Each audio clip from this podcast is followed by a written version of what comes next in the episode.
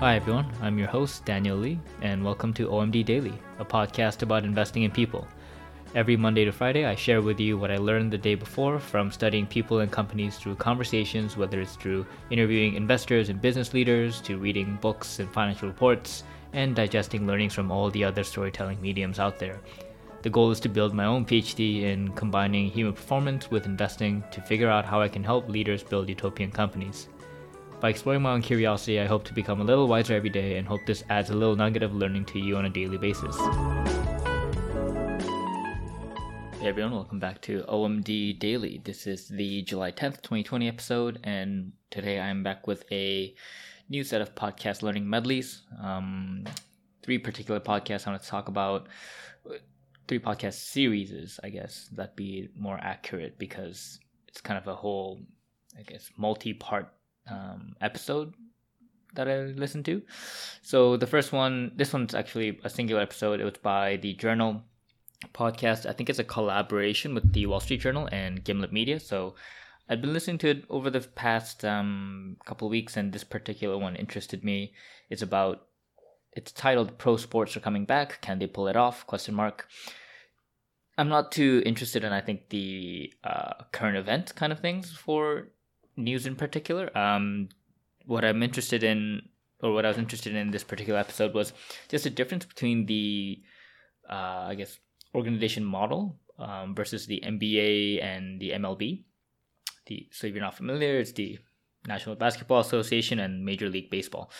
So these two are, you know, arguably part of the two large uh, major league event uh, sports organizations in the world, and with COVID 19, they're looking at reopening. And despite both mainly being focused on the US, um, they've taken very different approaches. So the NBA have created this kind of unique bubble structure in Disney World where I think all all or nearly all games are going to be played in Disney World, um, and all the players and teams are living inside four. I think it's three or four hotels inside Disney World, whereas the MLB are kind of progressing as kind of um, everything is normal situation where they'll just continue to play throughout the country and just fly to all the various stadiums. And what interested me uh, in this podcast was how the relationship with the player association, association and the companies, uh, I'm sorry, the team owners, aka the sports team companies, um, had a lot to do with how they were able to kind of come to agreements and how the current, um, I guess, structure of play was settled out. So if you're not familiar with, um, which I found is kind of a tangent, but it's pretty interesting, is how like I think most sports teams in the in North America, uh, in particular the U.S., follow a salary cap kind of method. So the NBA, I think NHL as well as NFL all have a salary cap, so players can only be paid an X amount. So there's like a supermax kind of contract. And so there's always these limits, but MLB does not. MLB has no salary cap, so a baseball player can get paid just I don't know the you can the ceiling seems extremely high, and it's really up to the team. So the team can decide how much they really want to pay um, the players, which is probably why the uh, most profitable and the largest uh, teams that make the most money tend to also get the best players because they can just pay the most. So it's a very capitalistic system, um, which is also quite fam- similar to um, the Premier League and just soccer, soccer in Europe in general, where I believe they do not have salary caps there either. It's I think it was Malcolm Gladwell or um, someone else pretty smart that noted how it's pretty. It's fascinating how a capitalistic country like the USA would have sports teams that kind of operate in a kind of socialist manner where they have all these salary cap restrictions, whereas um, predominantly or a continent, Europe, with many kind of countries of socialist tendencies, will actually love a sport that is completely capitalistic in nature, like soccer, where there is no salary cap. So I thought that was a pretty that's a pretty interesting thing to consider, given how there's a social structure that people love and abide by, yet they have um, different preferences when it comes to sports. But this leads to how the MLB and, and NBA are different because I didn't think about it this way before, but this podcast kind of alludes to this very fascinating learning is that because the NBA players have a salary cap, um, they kind of have to work in tandem with the team owners as well as the league because it's kind of in everyone's best interest for their own team to do well and make more money, but also the league to do well because it's kind of like a revenue sharing model where because it's uh, players' earnings capabilities are limited by, I believe, how well their own team does, as well as the NBA organization as a whole, because that's the only way to kind of expand the salary cap collectively. They're all kind of in it together, so it's like a it's it's where I think incentives are actually aligned with various parties are involved because you know the players have their own association. It's kind of like a union. And the owners have their you know owners have their own incentives. But because you're all working to make this collective pie grow since everyone just gets a share of it um, you you end up wanting to come to resolutions faster. And i think that's why the nba has been able to kind of figure out the reopen plan much effectively compared to the mlb because it seems like the mlb has had more of a messy uh, situation because people just couldn't come to agreements, and the commissioner apparently had to step in and kind of incite this old kind of uh, one of the fine print things inside player contracts where the commissioner kind of can force people to come back to work and force players to play. Um, but some players are even still deciding not to play because they don't feel as safe. And it seems like it's just kind of all breaking down. And it's just weird seeing how two two sports league uh, sports organizations, leagues operate so differently when they're both at the top tier in the world. And this leads to like the dynamic between these MLB players and the owners where it's rather content- contentious. There's kind of like a competitive riff between the two because their incentives are really not aligned, right? Because now for the players, they always want to get the most amount of money and they know they can get more than they did before, and there's no limitation to how much they can really get if they're really that good. And for the owners, if they pay out for these large players, then they need them to perform. They need them to play games um, because the, what the team gets left, the owner gets left in profits, really just comes after all the money that's paid to the players. So when you can, when you have no cap on how much a player makes, how much the owner gets, um, even if you have the best players, even if your company is the most your teams are most successful could actually be much less than a more efficiently run team. And so it kind of becomes a little like a zero sum game. It doesn't seem like the incentives are actually well aligned. Like theoretically they could be because you still want the players to do well, the team to do well, and the owner will do well, and so the owner wants to pay up for you know the best players, etc. But it, they don't really distinctly ha- are in like the same kind of battle together. Like the players can I think choose to still not play, um, and they don't really have to think about expanding the pie together um, because they know that they'll always be able to play in a league where um, their salaries are never really limited. So I thought that was pretty interesting. Um, it's just like a comparative view on how the structure with aligned incentives can really help when things happen during hard times. I don't think people really cared too much about this um, until shit hits the fan, and now it's like, okay, well, we're in a time of crisis, and I think it's times like these when these structures kind of come to light, and and it becomes more obvious that a structure where there is more of a win-win relationship, um, where incentives are actually aligned, like in the NBA, could actually help everyone kind of weather the storm together better.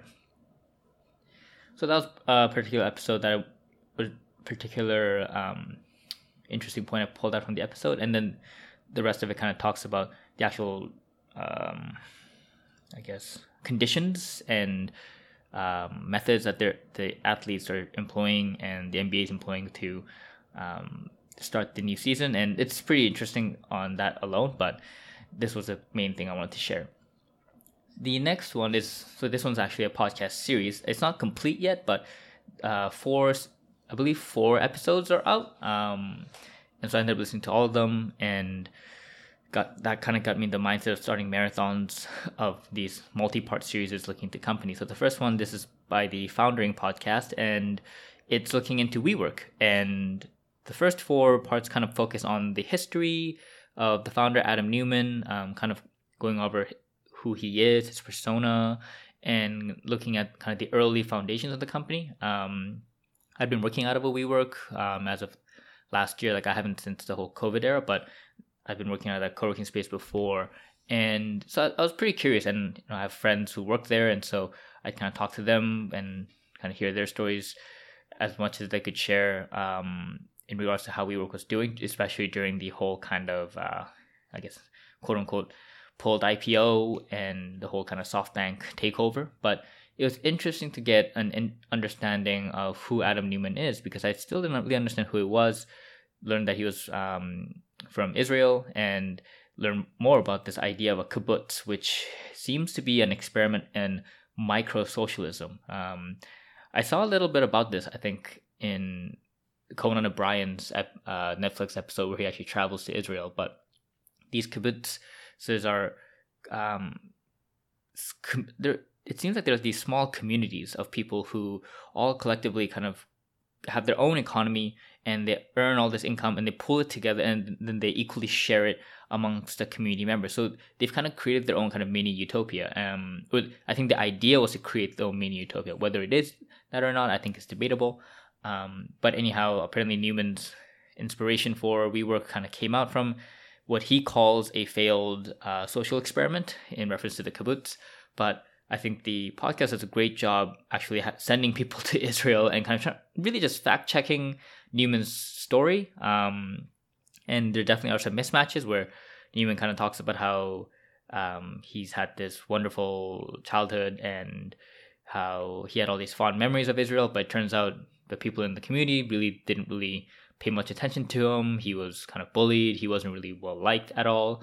Um, and he kind of was just kind of stuck out apparently as a kind of like a sore thumb in a sense. Um, also learned that prior to WeWork, Neumann actually dropped out of college um, and started two companies before WeWork. One was a high heel company, which even the idea just sounds ridiculous. And then the second one was like a baby clothing brand, which and he kind of coins that both companies failed because he wasn't passionate in it. Um, and yeah, I just kind of learned a little more about who Adam Neumann might be, like this kind of person who walks around New York barefoot, um, goes into elevators without a t-shirt on, like just topless. And turns out he's also married to, I believe, Gwyneth Paltrow's sister. I don't know why that's super important, but um, I think given the all the uh, controversy or kind of um, contrasting views people have about Gwyneth Paltrow and her company Goop, um, to also learn that her sister was is this kind of mindfulness mindfulness practitioner who was a trader on Wall Street, kind of puts things into perspective of who also Adam Neumann might be and why he ha- why he might also have this kind of uh you know he also presents this kind of messiah complex where it seems like throughout the podcast series Adam Neumann constantly portrays himself kind of like a godlike figure. And there's a bit of narcissism I think that is um percolated in his demeanor and how he views the world. Um, so I think that was pretty fascinating. I think the first few episodes of the podcast series dig into that and gives you an idea of the kind of persona he would be. Um, it's it's just weird. I just I think I personally have a negative bias against um, CEOs who like to brag about not studying in university and just partying really hard and just trying to pick up girls and trying to sneak into clubs. Um, I the fact that Adam Neumann was very vocal in sharing those kinds of stories makes me really question his um, ability as a founder. Not to stereotype people, but it's just not my cup of tea. Um, if I were to ever invest in a founder. But anyhow, the podcast kind of goes deeper, and they do a great great job actually in I think um, interviewing people who actually worked at WeWork. Um, some stories are I think better than others, and I think it also it's also it's also a factor of I think the life experience that people have. So one thing that was pretty pretty interesting is how we were focused on hiring people who were kind of new out of college, and so they hired a lot of young people, and maybe it worked well with creating this kind of young vibe facade. But at the same time, you have a lot of these people who are naive and they don't really know what the prop quote unquote um, proper way of working would be like if they've never worked in like a big company or you know these kind of training ground companies like Goldman Sachs or any of the big four accounting firms or the big three consulting firms like it's when you're trained out of there you have a different view of what is quote unquote considered normal and are the standards of um, big company operations. But if you don't know any of that and you just kind of hired out of school what you believe is normal is kind of what you see at big fast growing company like WeWork, which tends to get its legitimacy from the investors that invest in it and just kind of the size and the kind of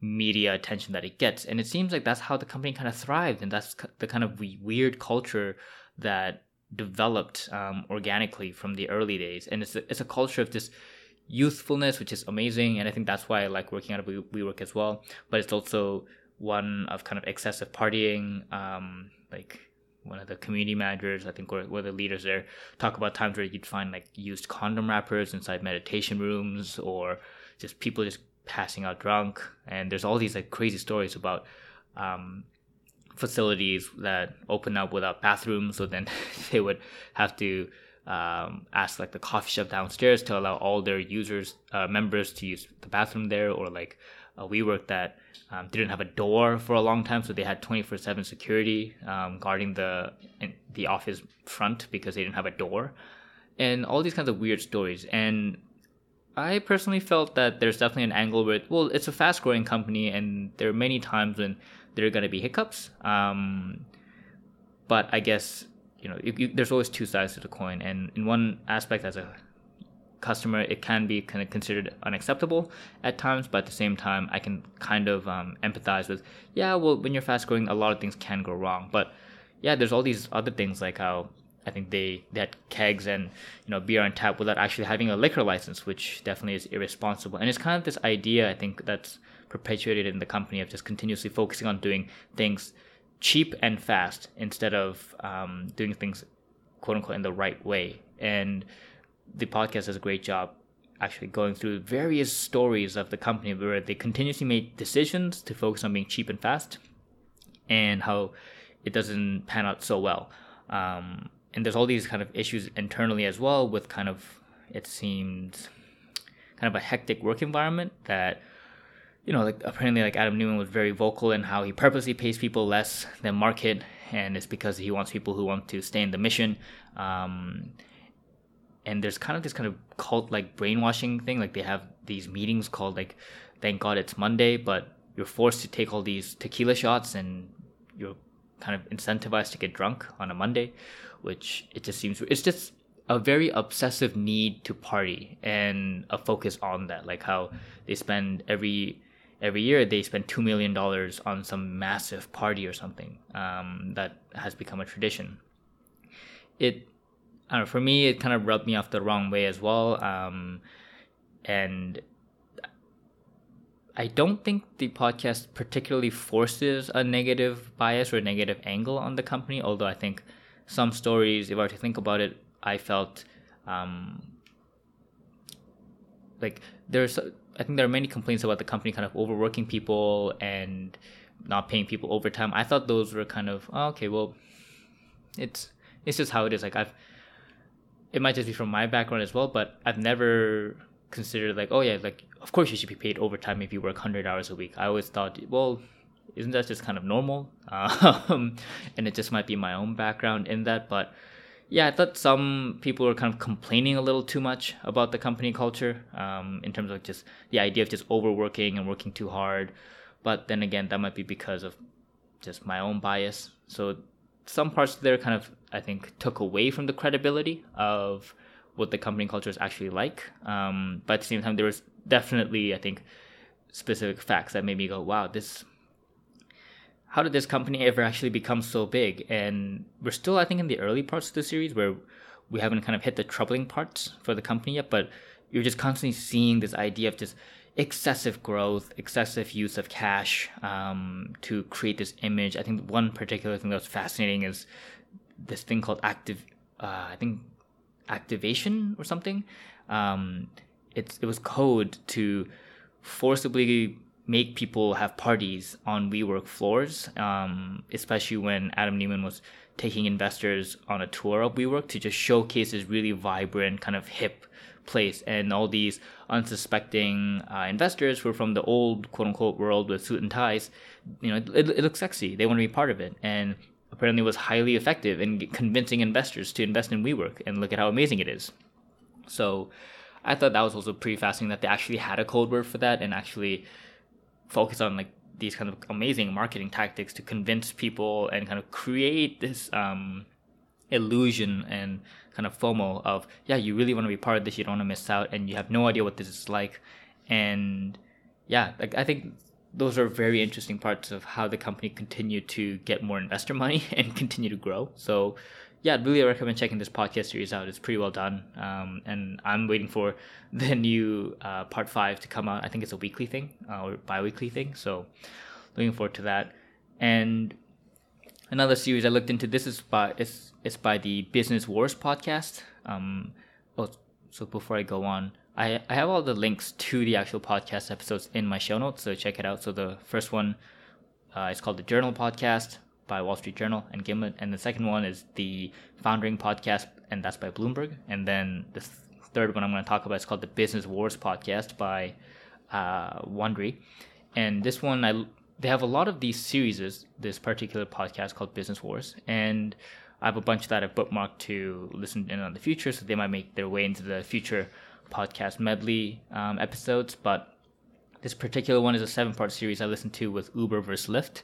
Um, lately, I've been pretty curious about the, I guess, I was looking into Uber Eats and the um, food delivery market, so I guess it's kind of followed along the trend and I saw it, so I figured I'd kind of start listening to it and ended up listening to the entire seven parts. It's, I think it kind of does a pretty decent job um, telling the full story of the two companies comparatively, like how they're how they started, looking at the persona of each of the founders of the company. It doesn't really go too deep into the culture of the organization, which is why I initially got interested in it because one of the episodes was titled "the, cult- the culture of um, Uber and Lyft." But I think you can kind of get an idea of the culture of the organization through who the founders are, um, which was kind of my experience.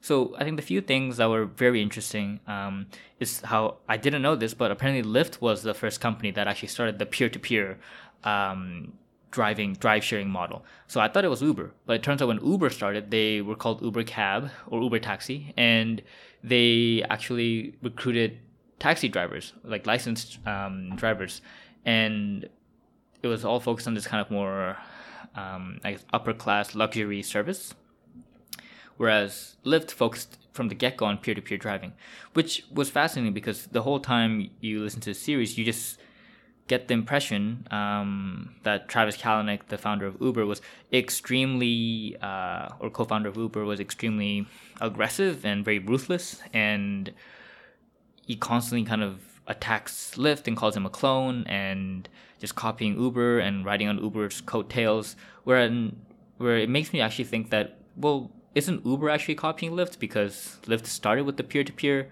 um, driving model and then Uber ended up copying it to just allow anyone to drive um, uh, for anyone to become an Uber driver. So I think that was pretty fascinating to learn about.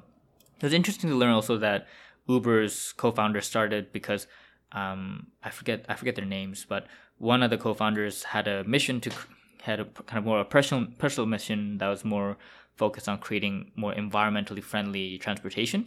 And that's kind of one of the ideas behind Lyft. So, and that's this continuous mission, it seems, that's kind of constantly brought forth by the founders. And they constantly have that kind of vision uh, where Lyft will actually help create a more environmentally friendly transportation system. Whereas Uber's start kind of happened because I think the co founders, um, Travis Kalanick and Garrett Camp, were kind of snubbed from a like a black car um, service, and so they wanted their own higher end kind of luxury. Um, I guess like black car service, so they started Uber. So it's a very different kind of founding story and mission focus. Where one, whereas one is focused on the greater social impact, and the other is more on being sleek, fancy, luxury, kind of having your own personal driver, and that whole uh, feel of being a wealthy individual.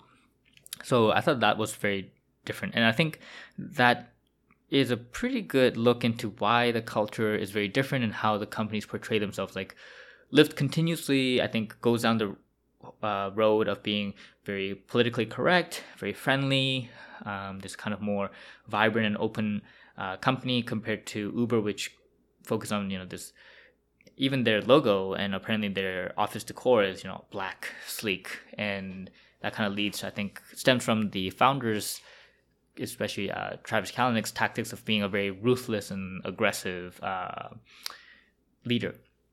And what's also been fascinating is how I remember there was a lot of legal issue with Uber and Lyft um, because of you know this whole ride sharing thing wasn't. I, I don't think it's really in legal codes, and so people really don't didn't know how to react to it. And I remember there's a lot of issue with um, when Uber first entered into Canada and it had to pull out from certain cities and go back into certain cities. And what what part one particular episode looks deep into Kalanick's past as an entrepreneur. And it turns out Uber is his third company. He had two companies prior to, and uh, kind of a unifying theme with all of his companies is that they're all questionable in a legal and ethics standpoint. Like his first company uh, was built on the idea of making just helping people download music illegally. I don't know how that was ever considered a good idea to make into a business, but um, like they got funding for it, and but the whole business was was illegal, and so I think they ended up getting sued for like two hundred fifty million dollars by all the major record labels, and so that went that went belly up. And I think the second one continued to ta- tackle the music industry, although I think he tried to make it a little more legal, but people still wouldn't touch it um, like the investors wouldn't. And then I think there was there were even cases where like apparently he would not pay like taxes um, for the company, and they would use all that tax money to just reinvest into the company, which kind of hints once again the ethical drama of everything. Um, and he ends up, I think, somehow convincing Akamai uh, to buy out the business. So then, with that, he ends up starting Uber. But once again, Uber their ethics and legality is questionable um, because I think the common story that I remember hearing is that Uber just kind of makes their way, brute forces their way into various cities and they deal with the law after. And there's a lot of weird, sketchy things about Uber that I didn't know. Like, for example, apparently Uber would kind of crash all these uh, events that Lyft would host so that they can they would kind of um, try to pull Lyft drivers away from Lyft and make them into Uber drivers, and um, it's just very unclassy things that they these kind of tactics they do. Um, they'd also kind of pay Lyft drivers in cash, like they just give them cash to just become Uber drivers instead. Um, they would make all these their own Uber drivers call Lyft orders and cancel them immediately to discourage Lyft drivers and make the platform seem uh, negative. They apparently also breached Apple's uh, data privacy, I guess, regulations. So apparently, per Apple, um, if you had an app and you canceled it, then the your own data can't be collected anymore. So if I had an Uber app and I uh, deleted it off my phone, then you know Uber's not supposed to be able to collect any data on me. But apparently Uber continued collecting data on users that uh, deleted Uber from their phones, and they did it without Apple knowing. And like Kalanick gets in trouble with Tim Cook, and I just thought just the fact that they would do that um, makes them even sound sketchier. And apparently, they would even flag accounts of um, transit authorities who are trying to catch Uber drivers um, driving illegally in their cities, and apparently, yeah, Uber would flag them and um, make sure that their Uber drivers never pick those people up apparently Uber even paid off hackers money to hide a data breach um, that the hackers did to Uber, where they I think breached 57 million user data. It's all, all these are just examples, and the whole seven part series that goes into depth about all this stuff, mm, explaining it in detail better than I can. But just on a high level, I just got this overwhelming impression that this is a very sketchy company that's just kind of bandaging things every which way, uh, and I. And I get that you have to be a fast growing company. I get that um, lot of processes are not in place. However, I still believe that doing the right thing makes sense. Um, and yeah, maybe Uber never would have been this company, the company that it is now, creating this kind of huge consumer surplus, at least to my own life and to people around, um, if it didn't do these things. But at the same time, it kind of makes you go, hmm, yeah, like it's it's a very questionable company. Um, and once again, they they resemble WeWork in that they have this very big tech bro culture. They spend $25 million on these massive parties like in Vegas. They get Beyonce to come. They get um, Beyonce and Jay Z to become like investors in Uber by just giving them all this stock as payment for singing and performing at their like corporate events. It it just seems so I don't know what's the right word for it, but just irresponsible. It's kind of like a bunch of kids running a company, and it, maybe this means that I probably won't be a fun CEO or leader to ever work for because I just think it's such a waste of money to have all these extravagant parties, and I might be, you know, um, old in those ways because of that. But I just think it's just such irresponsible use of capital. Um, to believe that these parties actually make a difference in people coming to your company and even wanting to attract people who want that in your company, I think um, sends the wrong message. But overall, I think this is a pretty fascinating um, series. It doesn't go, I think, as deep into the actual organizational elements, um, like the business element. It's it still focuses, I think, on the high level of um, things that are newsworthy. So I think you have to kind of take things with a grain of salt in one aspect. Um, they're trying to make you know, it's.